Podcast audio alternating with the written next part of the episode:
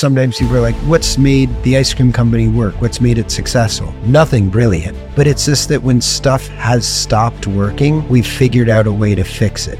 When we've almost run out of money, we've figured out a way to find more money. We just really hustled. So, Ben, thanks for taking the time to join the show. It's a pleasure to have you on today. Pleasure. I want to begin a little bit with the ice cream trucks. You're making 500 bucks a week selling ice cream on the streets of New York. Why ice cream trucks? So, my first summer job in college was driving a good humor ice cream truck. A good humor ice cream truck is the old fashioned ice cream truck. We sold strawberry shortcake bars, chocolate eclair bars, cotton candy swirl popsicles that we bought for, I think, 10 cents and sold for $1.50. So we had a gross margin of like, you know, 90 something percent on those ones. And I did that in Connecticut after my senior year of high school before college. That was the first summer I did. I did it for three summers. We rented for I think $175 a week. When I say we, I mean my brother Peter and I, a old Chevrolet step van. I think it was 1960 something. They broke down constantly. And we bought the ice cream and marked it up and we did really well. Um, the second summer I did it, I managed to save about $30,000 from running this ice cream truck. Um, you know, that was from May till October, so a little bit longer than a summer. I did not want to go back to college. Um, I didn't like college. Um, I like learning. Yeah. You know, I, I love learning, but I don't think I had enough world experience to want to just sit in the same place for four years and learn. Um, but again, because of where I grew up, the normal thing to do is go to college. The way you succeed in life and find happiness is going to college, right? I, I don't, that, that, that, that's what we're sort of taught. I didn't go back to college though. I took a year off and traveled around Southeast Asia and Europe with that money I saved from the ice cream truck. And in those travels, I became even more into food. So where I grew up, good food was for foodies or gourmands, right? One and the same. Um, when you go to Italy, when you go to Vietnam, when you go to Thailand, and when you go to most of Europe and Asia, if you're a human there, you care about food, you care about ingredients, you can talk about that. And I was so excited by that. So, after you dropped out of college, you're selling ice cream. What was going through your mind on the next steps? Uh, I did go back life? to college. Oh, you did? Okay. I did go back to college. Again, I, I don't know that I had to. I guess I'm glad I did because I'm somewhat happy with where I've ended up professionally. Um, but I take that trip. I do then my last summer of selling ice cream off of the truck. I go back to college. I finish college. Got it. And I did okay in college. My GPA was 2.9. Fine. I wouldn't even say good, right? 3.0, you could say good. 2.9, you could say fine. Like, not terrible. I wanted a really good job, though, a really good, fancy corporate job where I could make a good living, right? I was scared. I wanted to survive in life. And not only did I not get a job, I didn't even get any interviews. Um, but one day in spring, I think it was my spring break of my senior year of college, I was likely staying with my brother Peter, who lived in Brooklyn. And I was walking around Bryant Park and I saw a Mr. Softee truck, an ice cream truck. And that was the moment where I had the idea to make our own ice cream truck and make our own ice cream. And it was a really simple idea, right? Ice cream trucks work. People like ice cream. Why not make the ice cream on the trucks even higher quality? And now in the business world, we say premiumization. So at that time, we were premiumizing the ice cream truck model. Yep. We were also ultra premiumizing premium ice cream. Um, because what we did then, um, which is still what we do now, is we use it's very simple. We use more heavy cream, we use more egg yolks, and we use no stabilizers. So we're making ice cream in the way that a really good, classic three Michelin star French pastry chef would make traditional French ice cream. Um, so that's the base of the ice cream. And then to make it special, which again, this is what we started doing almost 16 years ago. We still do it. Is we source good ingredients. Um, not just good, but really good. Yeah. We like to say good instead of great because we think it sounds more confident and you trust people who say good more than great. It's calm.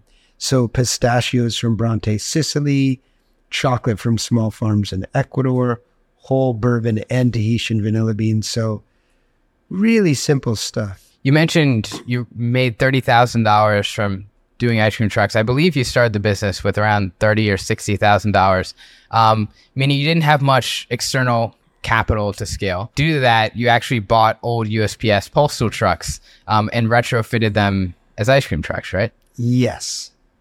So we started the business with $60,000 from friends and family. At that time, a new truck that could be retrofitted into an ice cream truck would cost $70,000 for the truck and then another 50 to turn into an ice cream truck. So how did we do all of that with $60,000? We actually built two trucks.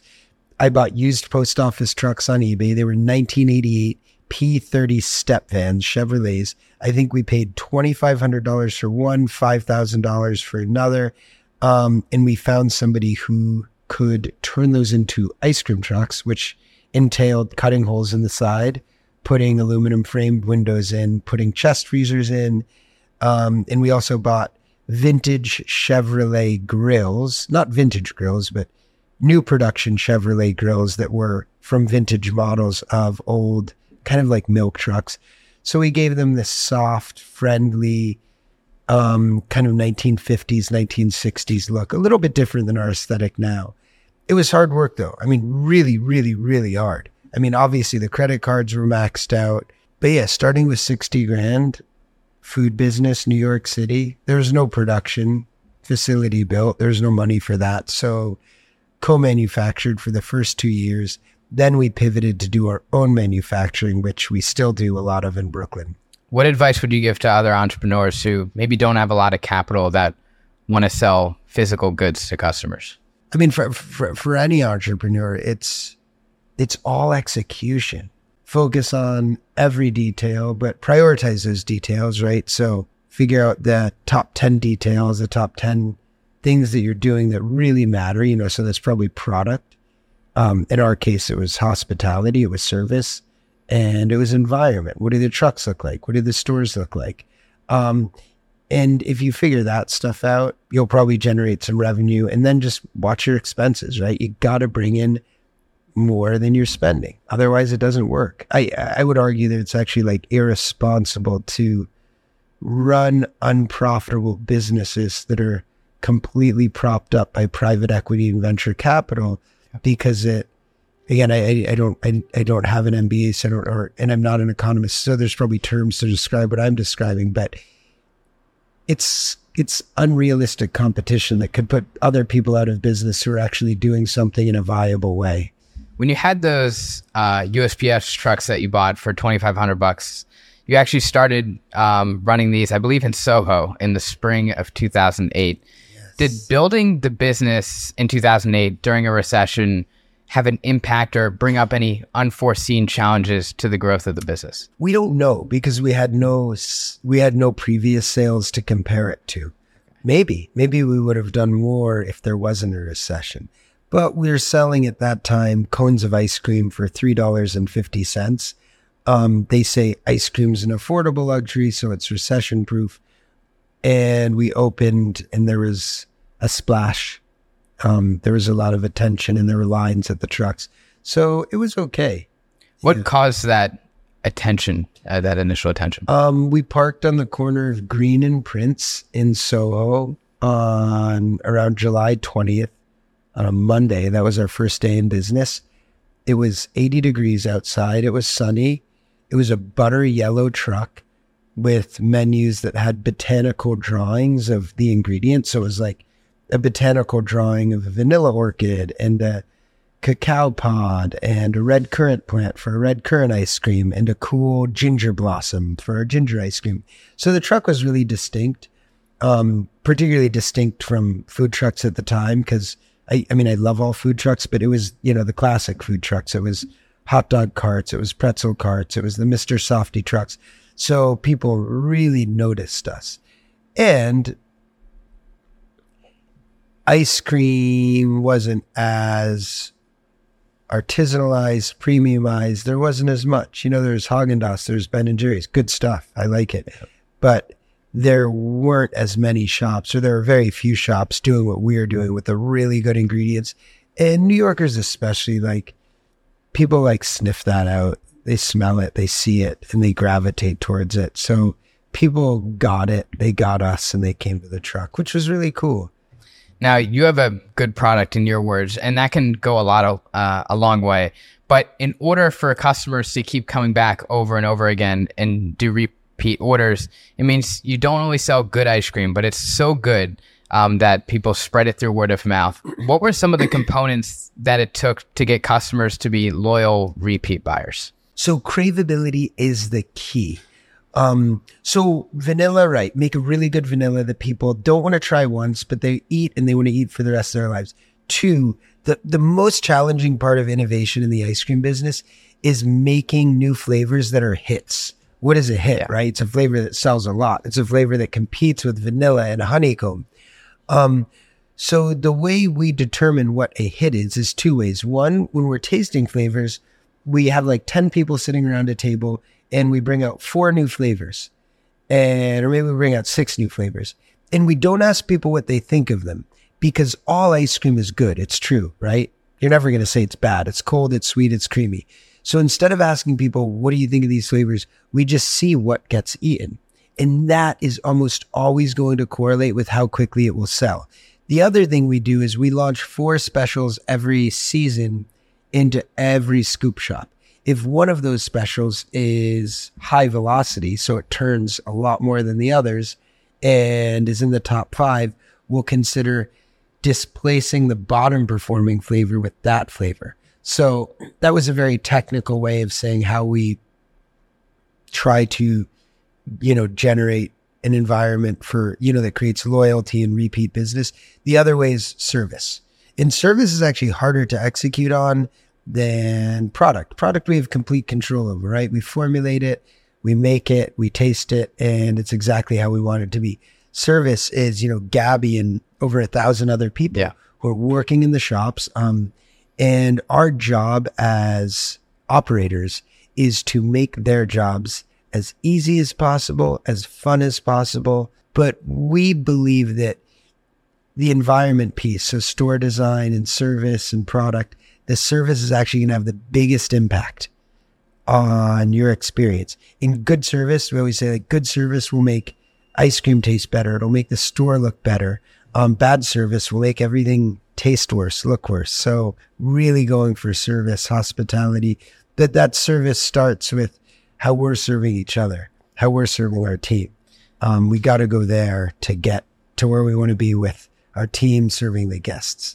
I heard you now actually open up a new ice cream store basically every other week. How do you build that positive culture and service at scale when you're continuing to expand? Two ways. One is we will not expand too quickly. So this year we will go from about 55 stores to we'll open 25 more. So we'll expand by 50%. So it's a lot, but I wanted to go a little harder, a little faster. And my team, particularly my COO and president, Corey, said, you know, if we do that, we're going to have to expand our corporate team a lot. And if we expand our corporate team that rapidly, the culture, for better or worse, will be disrupted. So it's not expanding too quickly and it's building a really awesome team. You know, it's finding people who are like way better than I am and my co founders are at doing this stuff. So like the people management piece, um, I think at a high level, I'm I'm okay at it. Um, at the sort of ground operations level, um, I was never I was good at it on the ground. I could be in the stores and scoop and delegate, but I needed to find people who were really good at that, and more importantly, people who had done that again and again. Um, so yeah, I mean, part of you know leading a company is, and obviously, I don't know how to do half of what this company needs to that needs to be done for this company to grow it. But myself and my co-founders, we've gotten good at finding people who are really good at that stuff and sort of saying, okay, we we see what makes you good and you're the one. How do you find those people? Um, we do not really use headhunters. Um, so a combination of job postings and then networking. And then now, you know, Van Leeuwen can do upwards of $300,000 a day in revenue at its peak. How did you go from selling ice cream out of a truck to then getting to that 300K revenue mark? What were the steps that it took to get to where you're at now? Constant improvement. So, constant improvement allowed our same store revenues to grow. If our same store revenues weren't growing, we would not have had the confidence, nor would investors have had the confidence to keep going, right? Um, so constantly trying to make better ice cream. Um, and then more tactically, like hiring really good people, um, finding capital. And for us, we started the company with an ice cream truck. By year two, I think we had like five ice cream trucks by the end of year two. And then in year three, we opened our first store. I was 23 when I started Van Leeuwen. Laura was 24. My brother was 20. My brother was about 30. Um, but none of us had any experience managing hospitality businesses with construction. So we had so much to learn. We had so much to learn. So for the first 10 years, I think we got up to 10 stores. So this was five years ago. We had 10 stores. And it was at that point where we said, okay, this model is sort of honed enough. It's good enough to scale. It's not perfect, right? It's yeah. never going to be perfect. But it would, so, so the step for us, because we were young and really inexperienced and super passionate, and we we're like really excited to be in the food business and make good ice cream. But the necessary step was getting to a place where we said, okay, this is good enough. This is sort of molded enough into what we want it to look like that we know if we open 10 more stores, we're going to be happy with those. Um, versus if we had opened 20 of our year one stores, we wouldn't like them very much. They'd be too small, operationally difficult, not in the right locations. Um, so for us, it was really learning. You know, we practiced. We practiced for 10 years and then we said, okay, let's raise some money and let's grow this business a lot. A lot for us. Have you had any scary moments throughout the growth as an entrepreneur? Um, and if so, what were you going through at that time and how did you overcome it? I mean, yes, in the moment, very stressful moments, um, but never scary moments. Yeah, I mean, I, I, think part of it is, you know, I'm a, you know, my, my dad's a Holocaust refugee. Almost their entire family was killed.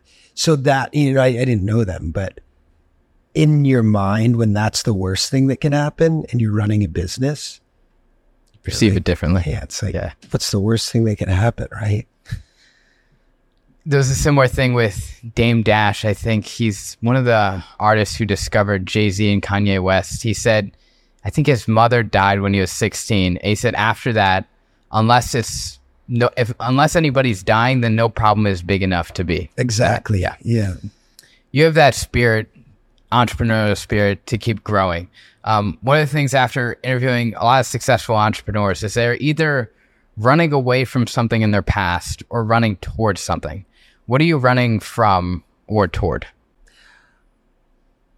I think running away from sort of any any financial struggle um that you know I experienced like growing up. Again, I wasn't we we we relatively we did not struggle, but growing up in Greenwich, Connecticut, any sort of struggle feels much greater because you're surrounded by such wealth.